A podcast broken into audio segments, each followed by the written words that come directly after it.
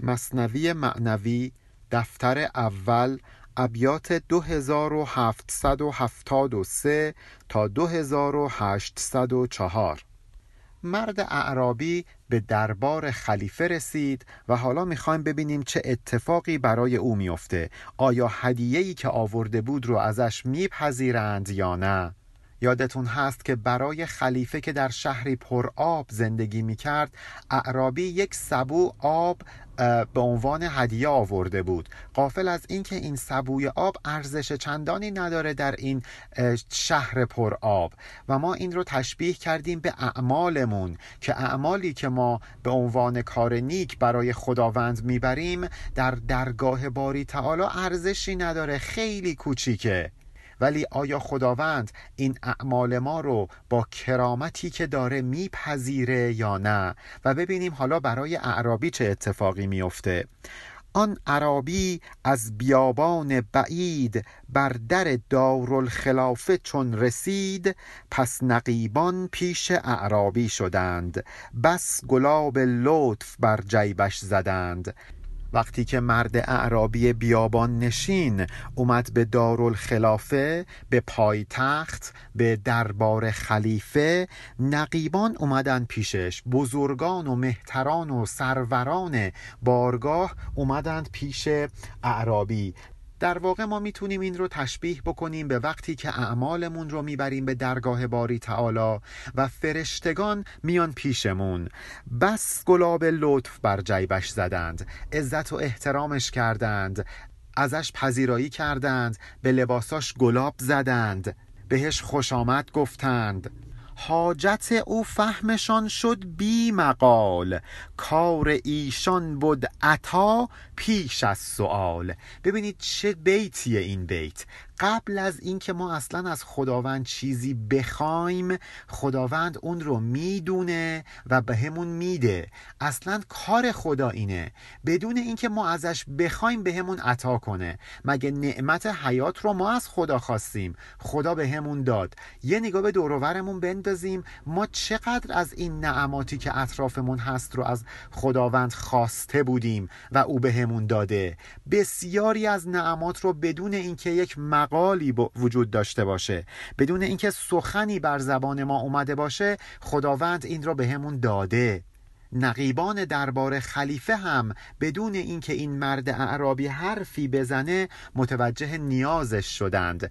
چون اونها اصلا کارشون این بود که بدون سوال عطا کنند. پس بدو گفتند یا وجه العرب از کجایی چونی از راه و تعب؟ نقیبان بهش گفتند که ای بزرگ ای سرشناس قوم عرب ای کسی که یه چهره ای هستی برای خودت در قوم عرب. از کجا اومدی؟ تعریف کن از این راه سخت که اومدی. الان حالت چطوره؟ خوبی؟ راحتی؟ خستگی در رفته؟ گفت وجهم گر مرا وجهی دهید بی وجوه همچون پس پشتم نهید. مرد عربی بهشون گفتش که بله من یک چهره در قوم عرب هستم وجه هستم بزرگ و شریف در قوم عرب هستم ولی به شرط اینکه شما به من یک وجهی بدید یک پولی بدید یک کمکی عطا بکنید. اگر این کارو نکنید اگر منو پس پشت نهید به من پشت بکنید من بی وجوه خواهم بود. من دیگه شرافت و بزرگی نخواهم داشت. ای که در روتان نشان مهتری فرتان خوشتر ز زر جعفری. اینها رو مرد عرب داره به نقیبان میگه. میگه ای کسانی که بزرگواری در روتون در چهرتون مشخصه نمایانه. ای کسانی که فرتان شکوه و بزرگیتون از زر جعفری هم بهتره. یعنی از زر ناب و خالص هم بهتره. زر جعفری یعنی زر خالص زری که منصوب به جعفر کیمیاگر بود. یا جعفر برمکی که اومد جلوی طلاهای تقلبی رو گرفت و به طلاهای اصل می‌گفتن طلای جعفری یعنی طلایی که منصوب به جعفر برمکی. خلاصه مرد عرب داره بالاخره التماس می‌کنه برای اینکه یه پولی بهش بدن. داره یه جورایی تملق میگه برای اون نقیبان. ای که یک دیدارتان دیدارها ای نصار دیدتان دینارها ای کسانی که اگه من یک بار بیام شما رو ببینم انگار هزار بار شما رو دیدم. ای کسانی که شایستگی این رو دارید که من هر چی دارم نصار کنم تا اینکه یک بار شما رو ببینم. همه دینارهام رو همه دار و ندارم رو نصار کنم تا اینکه به دیدار شما نائل بشم. ای همه ینظر به نور الله شده از بر حق بهر بخشش آمده. ای کسانی که شما دلتون با نور خدا روشن شده ای کسانی که میاید و بهر بخشش خلائق به مردم لطف می‌کنید میاید به مردم میبخشید عطا می‌کنید کمک می‌کنید. میایید و به مردم نظر می‌کنید به مردم بخشش و عطا می‌کنید که چی بشه؟ تازنید آن کیمیاهای نظر بر سر مسهای اشخاص بشر. این کارا رو می‌کنید تا اینکه نگاهتون که مثل کیمیا میمونه بخوره به بدن ما که مثل مس میمونه. ماها طلا بشیم. ما انسانهای بیارزش و ارزشمند بکنید. من قریبم از بیابان آمدم. بر امید لطف سلطان آمدم.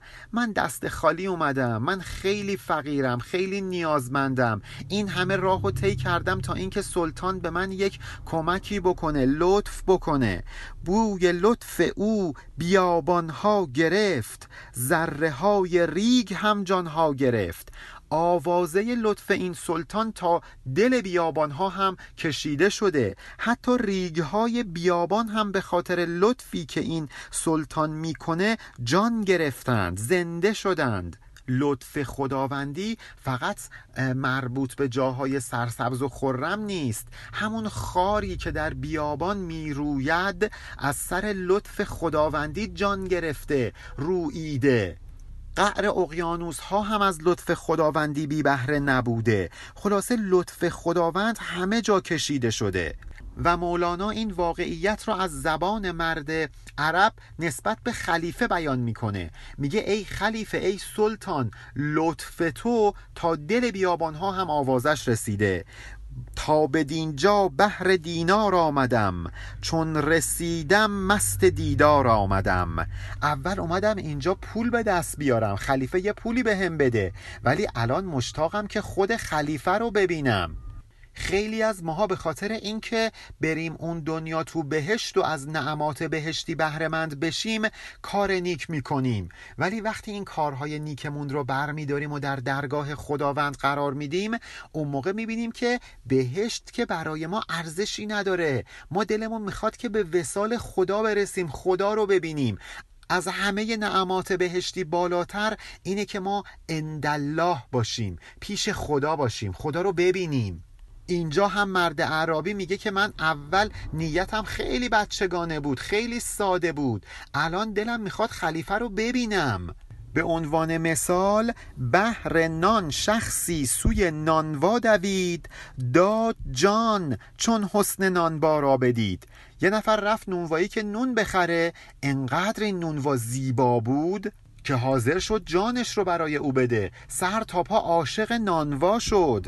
بهر فرجه شد یکی تا گلستان. فرجه او شد جمال باغبان. یه نفر به خاطر اینکه فرجه کنه یعنی تفرج بکنه گردش بکنه رفت گلستان رفت که از زیبایی گلها بهرهمند بشه.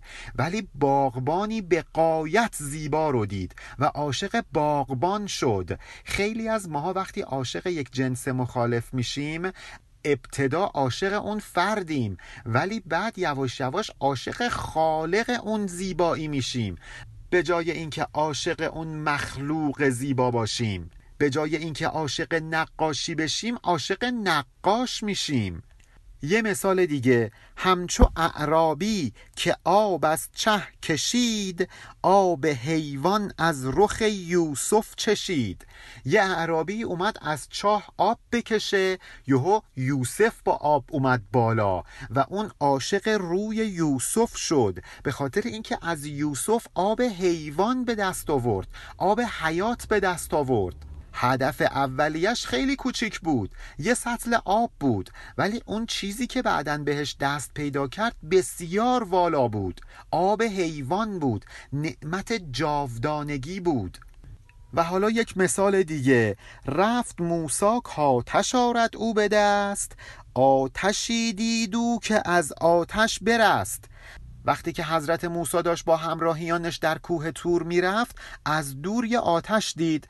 به همراهانش گفت ام کسو صبر کنید درنگ کنید بیستید. انی آنست و نارن یه آتیش می‌بینم. لعلا آتیکم منها به قبسن. وایستید تا اینکه برم یه تیکه از اون آتش رو بیارم. یه اخگری از اون آتش رو بیارم. یه شعله از اون آتش رو بیارم. نیتش خیلی کوچیک بود. دلش می‌خواست فقط یه شعله آتش بیاره. ولی اونجا چی بهش دادن؟ اونجا با خدا شروع که صحبت کردن بهش پیامبری دادن کاری کردن که از آتش برهه. یعنی از آتش نجات پیدا کنه. از آتش جهنم. جست عیسی تا رهت از دشمنان بردشان جستن به چارم آسمان. حضرت عیسی از دست دشمناش فرار کرد. نیتش این بود که اونها بهش آسیبی نزنند. ولی نتیجه چی شد؟ نتیجه این شد که رفت به آسمان چهارم اروج کرد. می‌دونید که مسیحیان خودشون اعتقاد دارند که حضرت عیسی رو به صلیب کشیدند. بعد از اینکه جان داد ایشون خاکش کردند. ولی سه روز بعد از گور بلند شد. ولی ما مسلمانان اعتقاد داریم بر اساس سوره نساء آیه 157 که حضرت عیسی رو اصلا به صلیب نکشیدند. یه نفر که شبیهش بود به صلیب کشیده شد و حضرت عیسی رفت به آسمان و البته طبق روایات و طبق اساتیر ایشون رفتن به آسمان چهار. چهارم. چون یک سوزنی از دنیا دستشون بود و به خاطر اون سوزن اجازه ندادند که از آسمان چهارم بالاتر برند. پس هدف اول حضرت عیسی خیلی کوچیک بود ولی بعد بهش یک چیز خیلی بزرگتری عنایت کردند. دام آدم خوشه گندم شده تا وجودش خوشه مردم شده. حضرت آدم هم که از اون درخت ممنوع خورد تبدیل شد به دامش. در واقع حضرت آدم در دام اون درخت ممنوع افتاد. حالا اینجا مولانا گفته گندم ولی در آیه 20 سوره اعراف گفته نشده که نوع اون درخت چی بوده. نهایتا حضرت آدم در این دام افتاد ولی نتیجه چی شد؟ همه ما انسان ها که مثل خوشه های گندم از این دانه ای که حضرت آدم کاشته بود خلق شدیم. این همه خوشه گندم از اون یه دونه گندمی که حضرت آدم خورده بود در این دنیا به وجود اومده. کم چیزی نیست. و باز هم یک مثال دیگه. باز آیت سوی دام از بحر خر ساعد شه یابد و اقبال و فر. باز که یک پرنده شکاری هست میاد به سمت دام تا اینکه یه چیزی گیرش بیاد بخوره. اینجا خور به واسطه شعری خر خونده میشه. ولی چی آیدش میشه؟ این که شاه ساعدش رو بلند کنه دستش رو بیاره بالا و این پرنده بنشینه رو ساعد شاه و اقبال و فر به دست بیاره شکوه و جلال و والایی به دست بیاره و باز طفل شد مکتب پی کسب هنر بر امید مرغ با لطف پدر. یه بابایی به بچهش میگه اگه بری مکتب برات یه مرغ خوشگل می‌خرم. و این فرزند و این طفل به خاطر اینکه اون جایزه رو بگیره میره مکتب. هدفش گرفتن اون مرغه. ولی پس ز مکتب آن یکی صدری شده. ماهگانه داده و بدری شده. ماهگانه یعنی شهریه ماهانه. این طفل وقتی که میره مکتب درسته که هدف اولیش این بوده که یه مرغ بهش جایزه بدن. ولی تبدیل میشه به صدر به مقام به مقام صدارت می‌رسه. ماهگانه میده شهریه میده خودش تبدیل میشه به بدر به ماه. به دیگران نور میتابونه. مردم رو روشن می‌کنه.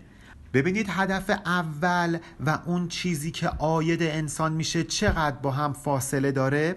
یا یک مثال دیگه آمده عباس حرب از بحر کین بحر قمع احمد و استیز دین.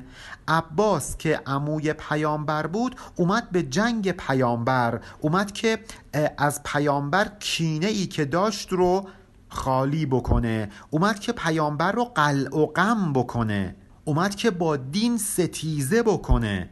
این عباس همونهایی هستند که خلفای بنی عباس از نسلش هستند. ولی آیا عباس در همین هدف باقی موند؟ گشت دین را تا قیامت پشت و رو. در خلافت او و فرزندان او.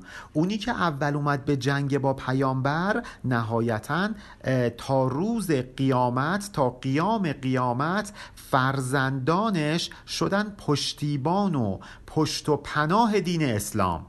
حالا دوباره برگردیم به مرد اعرابی ببینیم مرد اعرابی چی میگه. همه این حرف ها رو اعرابی داشت می‌زد که بگه من اول اومدم یه دینار پول بگیرم ولی الان می‌خوام خلیفه رو ببینم. هدف اولم کوچیک بود ولی الان هدفم تغییر کرده بزرگ شده. حالا مرد اعرابی ادامه میده. من بر این در طالب چیز آمدم. صدر گشتم چون به دهلیز آمدم. من اومدم اینجا که یه چیزی کف دستم بذارید. اومدم یه چیز کوچیک یه لغمه نون یه دینار پول به هم بدید. ولی همین که وارد دهلیز این بارگاه شدم صدر شدم. به مقام والایی دست پیدا کردم. آب آوردم به تحفه بهر نان بوی نانم برد تا صدر جنان. من این سبوی آب رو به عنوان تحفه آوردم تا اینکه سلطان به من یک لقمه نون بده. ولی بوی نونی که سلطان داشت به من می‌داد منو تا صدر جنان برد. یعنی منو برد تا بالاترین مقام بهشت. یعنی من رو به مرتبه ای رسوند که جایگاه هم بشه جایگاه بالاترین بندگان خداوند در بهشت. ما با کارهای نیک ساده ای که در این دنیا می‌کنیم و اصلا نمی‌دونیم نتیجهش چقدر زیاد و چقدر بزرگ خواهد بود ناخداگاه و خود به خود می‌رسیم به اون جایگاه والا. نان برون ران دادمی را از بهشت نان مرا اندر بهشتی در سرشت.